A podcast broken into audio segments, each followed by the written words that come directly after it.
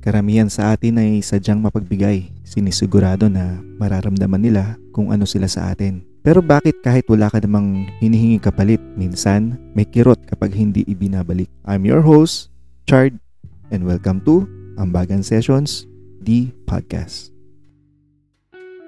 Excited ka at matagal mong pinaghandaan ng sorpresa dahil sa pagkakaalam mo, close kayo. Naitawid mo naman at masaya sila. Minsan nga, baka nag-iipon ka pa ng budget para sa special na araw na yun. Para may maibigay ka. Masarap sa pakiramdam na nakikita mo sa mga mata nila na na-appreciate ang ginagawa mo. Pero sa lahat ba ng ginagawa mo, may mga expectations ka ba? Masasabi mo ba ng diretsyo na wala? Gusto mo lang ba talaga silang makitang masaya? Kung sakaling tinatamaan ka sa narinig mo, okay lang yan. Okay lang na maramdaman mo minsan ang tampo kapag feeling mo hindi pareho ang ibinabalik sa'yo. Yung tipong inaantay mo yung turn mo maging VIP kahit sa isang araw lang. Pero sa kanila, nothing special on that day. Sa ambag ko ngayon, tatapik ako saglit kung nasa sitwasyon ka ng mga tanong.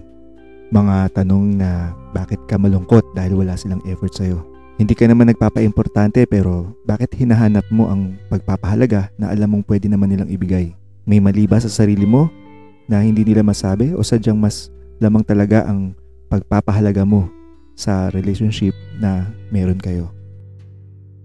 Sa unang ambag ko, gusto kong malaman mo na mahalaga ka kahit hindi mo naririnig o hindi na ipaparamdam sa iyo ng mga tao sa paligid mo. Mahalaga ka para sa sarili mo. Minsan mahirap maintindihan na hindi tayo dapat umasa sa kung anong pwede nilang ibigay matapos mong buhusan ng atensyon at effort. Pero kung lalagyan mo ng expectation ang bawat magandang bagay na kaya mong ibahagi, sa huli, ikaw ang talo kung wala kang matanggap. Pangalawa, pwede mong tanungin ang sarili mo kung hinihingi ba nila ang special treatment na ginagawa mo. Kung ang purpose mo ay maiparamdam ang value nila, hindi ibig sabihin na magiging pabor yun na may timbang ka din sa buhay nila. Kadalasan, ang lungkot na nararamdaman natin ay dala ng gusto natin na gawin sa atin pero hindi nangyayari. Pangatlo, kung nararamdaman mo na nasasaktan ka, huwag ka mag-assume sa kung anong iniisip mo sa tingin nila sa'yo. Kung kaya mo, kausapin mo sila at mag-open ka. Maging handa ka sa maririnig mo. Kung sa tingin mong may sense na magstay, try to work on yourself para maging iba ang pananaw mo dealing with them. Sabi mo nga, you value them. Pero hindi mo kailangan maging martyr na ipipilit mo pa din ang sarili mo. There will always be that group na mag align on how you like to be treated. Attract them, don't chase. At panghuli, hindi natin pwedeng ipilit. Ipilit na gustuhin tayo o pahalagaan ng mga nasa paligid natin. Kahit gaano mo ibigay ang lahat-lahat, ikaw ang nagbibigay at walang batas na nagsasabing ibalik din sa'yo the way you like it.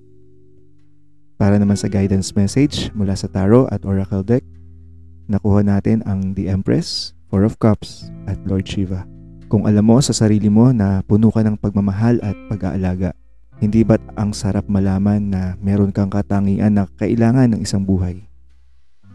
Hindi mo kailangan ipilit sa kanila. Pero ang puntos ng ginagawa mo ay makabuluhan. Dahil sa pinaramdam nila, nagkakaroon ka ng paraan makita kung worth it pa ba na sila ang makatanggap ng ginagawa mo. Huwag mo silang panghinayangan. At dahil umabot ka dito, maraming salamat sa pagbigay mo ng sandali para sa mga ambag ko. This is Chart of Ambagan Session, the podcast.